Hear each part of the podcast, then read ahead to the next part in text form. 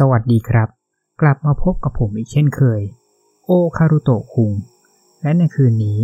ผมก็ขอพาทุกคนไปท่องเที่ยวกันที่ต่างประเทศกันอีกครั้งนะครับ หลังจากที่เราห่างหายจากเรื่องเล่าตำนานประจำประเทศมาได้นานหลาย EP แล้ว โดยในคืนนี้ ผมจะพาทุกท่านมาฟังเรื่องราวหลอนๆ จากอีกหนึ่งประเทศที่เป็นเพื่อนบ้านของเราอย่างประเทศมาเลเซีย เรื่องราวหลอนๆที่ผมจะนำมาฝากคืนนี้นั้น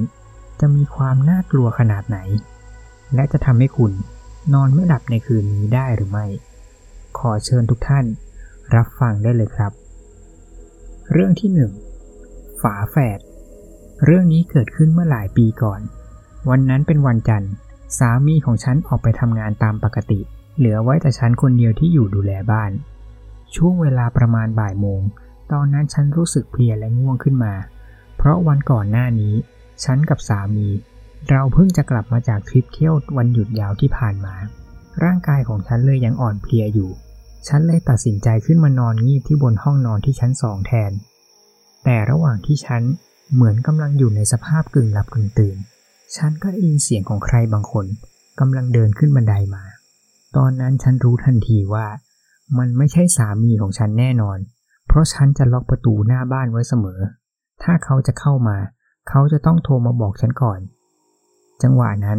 ฉันพยายามจะลุกขึ้นจากเตียง แต่มันก็เหมือนมีอะไรบางอย่างมากดทับตัวฉันไว้ ไม่ให้ฉันขยับตัวไปไหนได้ สิ่งที่ฉันทำได้ คือเพียงลืมตาขึ้นมา แล้วฉันก็เห็นร่างร่างหนึ่ง เดินเข้ามาในห้องนอน และฉันก็ตกใจกับสิ่งที่เห็นมากๆ เพราะมันคือสามีของฉัน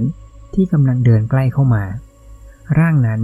เดินเข้ามาจับแขนข้างหนึ่งของฉันไว้แน่น พร้อมกับเรียกชื่อของฉันไปด้วย ด้วยน้ำเสียงที่เหมือนกับสามีของฉัน แต่เซนส์ของฉันมันก็บอกมาตลอดว่า นั่นต้องไม่ใช่สามีตัวจริงแน่นอน เขาส่งยิ้มมาให้ พร้อมกับหัวเราะไปด้วย น้ำเสียงของเขาในตอนนั้น ฟังดูแล้วน่าขนลุกมากๆ ตอนนั้นฉันพยายามตั้งสติ แล้วเปลี่ยนเป็นสวดมนต์บทไล่ผีที่แม่ฉันเคยสอนไว้ แล้วร่างนั้นก็ค่อยๆคคลายมือออกและถอยห่างจากตัวฉันไป ก่อนที่ร่างนั้นจะสลายหายไปต่อหน้าฉัน เรื่องที่สองแคมป์โรงเรียน เรื่องนี้เกิดขึ้นสมัยที่ผมเรียนอยู่มหนึ่งตอนนั้นโรงเรียนของผมได้จัดแคมป์ภายในโรงเรียนขึ้น และให้เด็กนักเรียนมหนึ่งทั้งหมดมาเข้าร่วม และให้นอนค้างคืนที่โรงเรียนหนึ่งคืน ช่วงเช้าถึงเย็นทุกอย่างผ่านไปได้ด้วยดี ไม่มีปัญหาอะไร จนถึงช่วงที่พวกเราเข้านอน ตอนนั้นทางครูได้จัดให้นักเรียนนอนภายในห้องเรียนของตัวเอง จนมาถึงเวลาประมาณตีสามผมก็ได้ยินเสียงโครมครามดังลั่น พร้อมกับเสียงกลุ่มคุณครูผู้ชาย ที่กำลังตะโกนไล่อะไรบางอย่าง ผมกับเพื่อนๆในห้องทั้งหมดสะดุ้งตื่นขึ้นมาด้วยความมึนงง และไม่นานนักหนึ่งในครูที่ดูแลค่ายก็วิ่งเข้ามาในห้องของเรา และสั่งให้พวกเราทุกคนรีบไปรวมตัวกันในห้องประชุมแทน เนื่องจากตอนนี้ มีเด็กนักเรียนชายคนหนึ่งถูกลักพาตัว พวกเราตกใจกันมาก และรีบย้ายห้องไปอยู่ที่ห้องประชุมแทน ซึ่งตอนนั้นก็มีนักเรียนห้องอื่นๆ มารวมตัวกันในห้องนี้กันหมดแล้ว ครูสั่งให้พวกเราอยู่ภายในห้องนี้ไว้ และห้ามออกไปไหน จนกว่าครูจะมาสั่งอีกที ตอนนั้นที่ด้านนอก เสียงของคุณครูก็ยังดังโวยวายไม่หยุด เหมือนพวกเขากำลังวิ่งไล่ตัวอะไรบางอย่าง ผมลองถามเพื่อนต่างห้องว่าเกิดอะไรขึ้น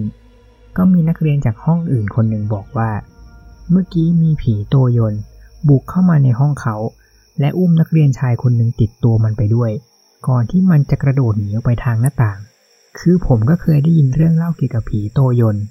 แต่นึกไม่ถึงว่ามันจะมีจริง แถมมีเหตุการณ์แบบนี้เกิดขึ้นในโรงเรียนเราอีก ระหว่างที่พวกเรานักเรียนทุกคนกำลังคุยกันถึงสิ่งที่เกิดขึ้น จู่ๆก็มีเสียงกระจกหน้าต่างในห้องประชุมแตก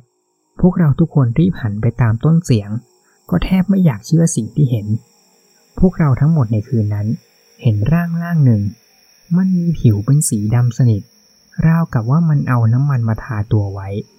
ดวงตาของมันเป็นสีแดงสะท้อนแสง จ้องมาที่พวกเราทุกคน ก่อนที่เจ้าร่างนั้น มันจะไต่กำแพงด้านนอกห้องประชุม แล้วกระโดดไปเกาะหลังคาอีกอาคารเรียนหนึ่ง แล้วมันก็วิ่งสลับกระโดดจนหายไปในความมืด หลังจากเหตุการณ์คืนนั้นผ่านไป ก็กลายเป็นว่าพวกเราต้องนอนอยู่ในห้องประชุมจนถึงเช้า ทางครูได้เข้ามาบอกพวกเราว่า ตอนนี้เหตุการณ์กลับมาเป็นปกติแล้ว และครูก็เจอเด็กที่หายตัวไปเป็นที่เรียบร้อย ตัวเด็กคนนั้นปลอดภัยดี โดยไปเจอเด็กคนนี้อยู่ในป่าใกล้โรงเรียน ตอนนั้นก็มีนักเรียนหลายคนที่ถามเกี่ยวกับเรื่องของผีโตยนต์แต่ทางครูก็อ้างว่า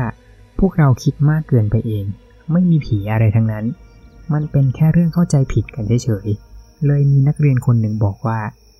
แล้วเมื่อคืนเห็นผีโยนทุบกระจกหน้าต่างห้องประชุมแตก แต่พอทุกคนไปดูที่หน้าต่างบานนั้น กลับกลายเป็นว่าหน้าต่างบานนั้น มันยังอยู่ในสภาพดี และไม่มีแม้แต่รอยร้าว เรื่องที่3ทั้งคืน ตอนนั้นฉันกับเพื่อน เรากำลังขับรถเดินทางไปเที่ยวที่เมืองปีนัง เพื่อนฉันคนนี้เป็นคนที่ชอบพูดชอบคุยตลอดเวลา แน่นอน ตลอดทั้งทางขับรถ เธอก็จะคอยชวนฉันคุยไปด้วยตลอด พวกเราขับรถกันมาจนถึงช่วงดึก ช่วงเวลานั้นจะเป็นเพื่อนของฉันมาเป็นคนขับรถ ฉันเริ่มสังเกตว่า เพื่อนของฉันเริ่มเงียบไม่ชวนฉันคุยเหมือนทีแรก ฉันเข้าใจว่าบางทีเธออาจต้องการใช้สมาธิในการขับรถ เพราะตอนนี้มันก็มืดมากด้วย ฉันเลยตัดสินใจ งีบหลับไป จนช่วงเวลาประมาณเกือบเช้า เพื่อนของฉันก็ขับรถมาถึงที่โรงแรมที่เราจองไว้ และฉันก็ตื่นขึ้นมาพอดี พอฉันตื่นขึ้นมา เพื่อนของฉันก็บ่นฉันชุดใหญ่ว่าทำไมหลับไปก่อนแล้วไม่ยอมบอก ฉันเลยถามว่าเกิดอะไรขึ้น เพื่อนมาเล่าให้ฟังว่า ตั้งแต่เธอเป็นคนขับรถ ระหว่างช่วงดึกที่เธอขับรถอยู่นั้น เธอเห็นร่างเงาสีดำขนาดใหญ่ ซึ่งมันใหญ่ผิดมนุษย์มากๆ เดินอยู่บนท้องถนน เธอเลยต้องพยายามขับรถเบี่ยงหลบร่างนั้น แต่ที่มันยิ่งน่ากลัวกว่านั้นก็คือ เธอไม่ได้เจอแบบนี้แค่ครั้งเดียว แทบจะทุกสิบนาที เธอจะเจอร่างสีดำขนาดใหญ่ เดินอยู่บนถนน ซ้ำๆแบบนี้ มันเหมือนกับว่าร่างนั้น มันตามรถของเรามาจนถึงโรงแรม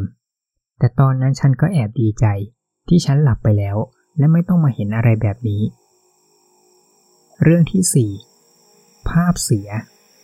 ผมกับกลุ่มเพื่อนๆ เราเคยไปเที่ยวค้างคืนที่รีสอร์ทติดทะเลแห่งหนึ่ง ตอนนั้นพวกเราสนุกกันมาก จนถึงเวลาตีสองแล้ว พวกเราก็ยังเดินเที่ยวเล่นที่ริมทะเล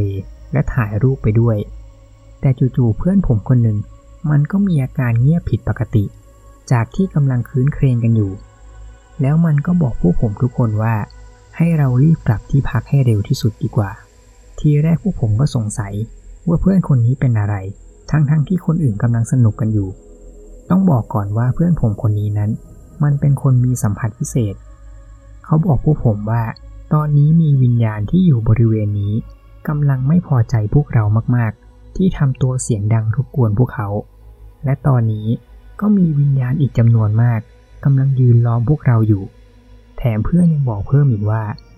ตอนนี้สายตาของดวงวิญญาณเหล่านั้นแต่ละดวง คือโกรธและอาฆาตมากๆ เพื่อนคนนี้เลยขอร้องให้พวกเรารีบกลับที่พัก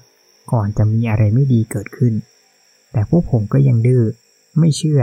จนกระทั่งผมลองมาเปิดดูรูปที่พวกเราถ่ายไว้ก่อนหน้านี้ เพียงแค่เห็นไม่กี่รูป พวกผมทั้งหมดก็ต้องรีบวิ่งกลับที่พักทันที พราะรูปที่พวกเราถ่ายมาทั้งหมดนั้น มันมีแต่ภาพเสีย บางรูปหน้าตาพวกเราก็บิดเบี้ยวจนดูผิดรูปผิดร่างไปหมด บางรูปเราก็เห็นมีเงาดำๆจำนวนมาก ยืนอยู่ข้างหลังพวกเรา หลังจากผ่านคืนนั้นมาได้ พวกผมก็ลบรูปนี้ทิ้งทั้งหมด และเช็คเอาท์กลับบ้านในช่วงเช้าวันต่อมาทันที เรื่องที่ 5 คนดีผีคุ้ม มีอยู่วันหนึ่ง ที่ตอนนั้นผมป่วยด้วยโรคไข้หวัดใหญ่ ตอนนั้นผมมีอาการไข้ขึ้นสูงมาก จนผมต้องขอลาหยุดเรียน เพื่อมานอนพักรักษาตัวที่บ้าน จนเมื่อถึงเวลาช่วงดึก ผมพยายามจะนอนหลับหลังจากที่เพิ่งทานยาไป แล้วระหว่างนั้น ผมก็เห็นเงาสีดำมาปรากฏตัวยืนอยู่ชิดมุมห้องนอนของผม ร่างนั้นยืนนิ่งอยู่สักพัก ก่อนจะเริ่มค่อยๆ เคลื่อนตัวเข้ามาหาทางผม ผมพยายามจะลุกขึ้นจากเตียง แต่ผมก็รู้สึกว่าร่างกายผมมันหนักมากๆ จนผมแค่จะยกหัวยังทำไม่ได้ด้วยซ้ำ และยิ่งร่างนั้นลอยใกล้เข้ามามากเท่าไหร่